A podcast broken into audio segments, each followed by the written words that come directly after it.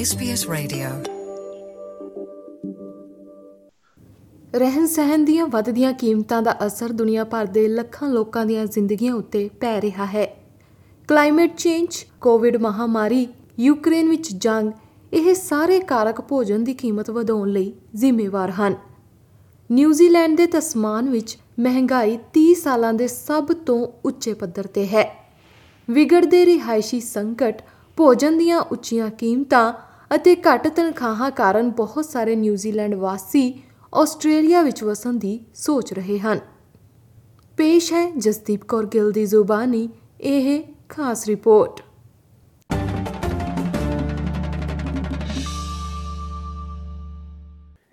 ਹਾਨਾ ਪਿਲਚਰ ਨਿਊਜ਼ੀਲੈਂਡ ਦੀ ਰਾਜਧਾਨੀ ਵੈਲਿੰਗਟਨ ਵਿੱਚ ਬੱਚਿਆਂ ਦੀ ਅਧਿਆਪਿਕਾ ਵਾਲੀ ਆਪਣੀ ਨੌਕਰੀ ਨੂੰ ਬਹੁਤ ਪਸੰਦ ਕਰਦੀ ਹੈ। ਉਹ ਕਹਿੰਦੀ ਹੈ ਜਾਦੂ ਦੀ ਤਰ੍ਹਾਂ ਬੱਚਿਆਂ ਨੂੰ ਨਵੀਆਂ ਚੀਜ਼ਾਂ ਸਿੱਖਦੇ ਦੇਖਣਾ ਉਸ ਨੂੰ ਖੁਸ਼ੀ ਦੇਣ ਦੇ ਨਾਲ-ਨਾਲ ਮਾਣ ਮਹਿਸੂਸ ਕਰਵਾਉਂਦਾ ਹੈ ਅਤੇ ਫਿਰ ਵੀ ਉਸ ਨੂੰ ਮਹਿਸੂਸ ਹੁੰਦਾ ਹੈ ਕਿ ਉਸ ਦੀ ਕਦਰ ਨਹੀਂ ਹੁੰਦੀ ਘੱਟ ਤਨਖਾਹਾਂ ਅਤੇ ਵੱਧਦੀਆਂ ਕੀਮਤਾਂ ਕਾਰਨ ਗੁਜ਼ਾਰਾ ਕਰਨਾ ਉਸ ਲਈ ਮੁਸ਼ਕਿਲ ਹੋ ਗਿਆ ਹੈ I don't know that necessarily this role is something that I can continue for the rest of my life. At least not unless there were going to be pay increases.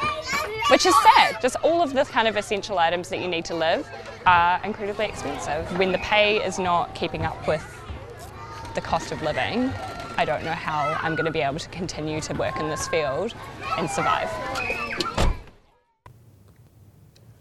ਪਿਛਲੇ 30 ਸਾਲਾਂ ਵਿੱਚ ਪਹਿਲੀ ਵਾਰ ਨਿਊਜ਼ੀਲੈਂਡ ਵਿੱਚ ਇੰਨੀ ਮਹਿੰਗਾਈ ਹੋਈ ਹੈ ਕੁਝ ਹੱਦ ਤੱਕ ਅਜਿਹਾ ਪੈਟਰੋਲ ਦੀਆਂ ਕੀਮਤਾਂ ਵਧਣ ਕਾਰਨ ਵੀ ਹੋਇਆ ਹੈ ਹਾਲਾਂਕਿ ਨਿਊਜ਼ੀਲੈਂਡ ਸਰਕਾਰ ਨੇ ਕੁਝ ਥੋੜੇ ਸਮੇਂ ਦੇ ਉਪਾਅ ਸ਼ੁਰੂ ਕਰਨ ਦੀ ਕੋਸ਼ਿਸ਼ ਕੀਤੀ ਹੈ, ਜਿਵੇਂ ਕਿ ਈਂਧਨ ਦੀਆਂ ਕੀਮਤਾਂ ਉੱਤੇ ਸਬਸਿਡੀ ਦੇਣਾ ਅਤੇ ਜਨਤਕ ਆਵਾਜਾਈ ਦੀ ਲਾਗਤ ਨੂੰ ਅੱਧਾ ਕਰਨਾ।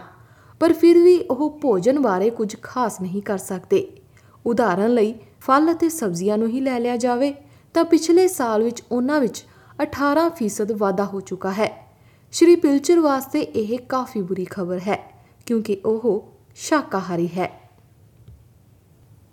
It's insane to see how much it's gone up for things as simple as an eggplant used to be, you know, maybe two ninety nine, and now you could pay like up to seven dollars for it. Or, you know, cauliflowers, broccoli. These really basic vegetables that should be, you know, accessible to people are no longer the case. Wellington ਨੂੰ ਘਰ ਖਰੀਦਣ ਲਈ ਦੁਨੀਆ ਦੇ ਸਭ ਤੋਂ ਘੱਟ ਕਿਫਾਇਤੀ ਸ਼ਹਿਰਾਂ ਵਿੱਚੋਂ ਇੱਕ ਦਾ ਦਰਜਾ ਹਾਸਲ ਹੈ ਕਿਰਾਏਦਾਰਾਂ ਲਈ ਵੀ ਤਸਵੀਰ ਚਿੰਤਾਜਨਕ ਹੈ ਕਿਉਂਕਿ ਕਿਰਾਇਆਂ ਵਿੱਚ ਪਿਛਲੇ ਸਾਲ 12% ਵਾਧਾ ਹੋਇਆ ਹੈ। ਖਰਚਿਆਂ ਨਾਲ ਨਜਿੱਠਣ ਲਈ ਹਾਨਾ ਪਿਲਚਰ ਕੁਝ ਹੋਰ ਲੋਕਾਂ ਦੇ ਨਾਲ ਘਰ ਸਾਂਝਾ ਕਰਦੀ ਹੈ। ਉਹਨਾਂ ਸਭ ਦਾ ਮੰਨਣਾ ਹੈ ਕਿ ਜਿਸ ਪ੍ਰਕਾਰ ਨਾਲ ਮੌਜੂਦਾ ਕੀਮਤਾਂ ਵਧ ਰਹੀਆਂ ਹਨ, ਉਹਨਾਂ ਵਿੱਚੋਂ ਕੋਈ ਵੀ ਕਦੇ ਵੀ ਘਰ ਖਰੀਦ ਸਕਣ ਬਾਰੇ ਸੋਚ ਵੀ ਨਹੀਂ ਸਕਦਾ। ਇੱਥੋਂ ਤੱਕ ਕਿ ਯੂਨੀਵਰਸਿਟੀ ਦੀਆਂ ਪੜ੍ਹੀਆਂ ਲਿਖੀਆਂ ਮੁਟਿਆਰਾਂ ਦੇ ਸਮੂਹ ਲਈ ਵੀ ਭਵਿੱਖ ਧੁੰਦਲਾ ਜਿਹਾ ਜਾਪ ਰਿਹਾ ਹੈ। ਇਸ ਛੋਟੇ ਜਿਹੇ ਗਰੁੱਪ ਵਿੱਚੋਂ ਘੱਟੋ-ਘੱਟ 3 ਜਾਣੇ ਨਿਊਜ਼ੀਲੈਂਡ ਹਮੇਸ਼ਾ ਛੱਡਣ ਦੇ ਲਈ ਸੋਚ ਰਹੇ ਹਨ। ਹਰ ਸਾਲ ਹਜ਼ਾਰਾਂ ਨਿਊਜ਼ੀਲੈਂਡ ਵਾਸੀ ਵਿਦੇਸ਼ਾਂ ਦਾ ਰੁਖ ਕਰਦੇ ਹਨ, ਜਿਸ ਵਿੱਚੋਂ ਜ਼ਿਆਦਾਤਰ ਤਾਂ ਆਸਟ੍ਰੇਲੀਆ ਦਾ ਰੁਖ ਕਰਦੇ ਨੇ। ਇੱਥੇ ਆਉਣ ਉੱਤੇ ਇੱਕ ਖਾਸ ਕੈਟਾਗਰੀ ਦੇ ਵੀਜ਼ੇ ਅਨੁਸਾਰ ਉਹਨਾਂ ਨੂੰ ਰਹਿਣ ਅਤੇ ਕੰਮ ਕਰਨ ਦਾ ਅਧਿਕਾਰ ਤਾਂ ਮਿਲ ਜਾਂਦਾ ਹੈ, ਪਰ ਬਹੁਤ ਸਾਰੇ ਵੈਲਫੇਅਰ ਲਾਭਾਂ ਤੋਂ ਉਹਨਾਂ ਨੂੰ ਵਾਂਝਾ ਰੱਖਿਆ ਜਾਂਦਾ ਹੈ।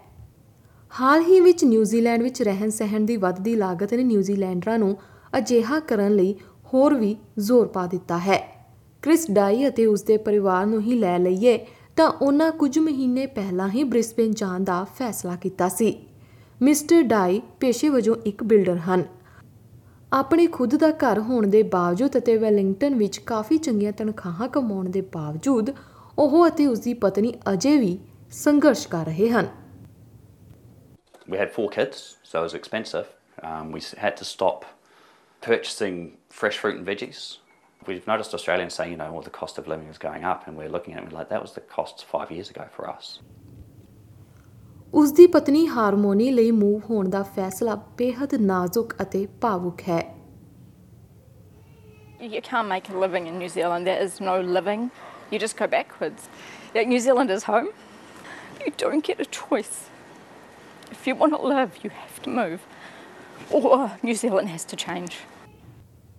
New Zealand ਦੀ ਗੱਲ ਵੱਲ ਫੇਰ ਰੁਖ ਕਰਦੇ ਹਾਂ ਜਿੱਥੇ ਹਾਨਾ ਪਿਲਚਰ ਦਾ ਕਹਿਣਾ ਹੈ ਕਿ ਉਹ ਵਿਦੇਸ਼ ਜਾਣ ਬਾਰੇ ਸੋਚੇਗੀ ਪਰ ਅਸਲ ਵਿੱਚ ਉਹ ਨਿਊਜ਼ੀਲੈਂਡ ਵਿੱਚ ਹੀ ਰਹਿਣਾ ਚਾਹੁੰਦੀ ਹੈ ਉਹ ਚਾਹੁੰਦੀ ਹੈ ਕਿ ਸਥਿਤੀ ਥੋੜੀ ਬਿਹਤਰ ਹੋ ਜਾਵੇ ਪਰ ਉਹ ਕਿਵੇਂ ਹੋਵੇਗੀ ਇਹ ਉਹ ਨਹੀਂ ਜਾਣਦੀ Yes, I do see a future, but whether or not I can make that a reality and continue to work in the field that I am, I don't know. ਇਹ ਜਾਣਕਾਰੀ BBC ਦੇ ਸ਼ਾਇਮਾ ਖਲੀਲ ਦੀ ਸਹਾਇਤਾ ਨਾਲ ਪੰਜਾਬੀ ਵਿੱਚ ਜਸਦੀਪ ਕੌਰ ਗਿੱਲ ਵੱਲੋਂ ਪੇਸ਼ ਕੀਤੀ ਗਈ ਹੈ You're with SBS Radio.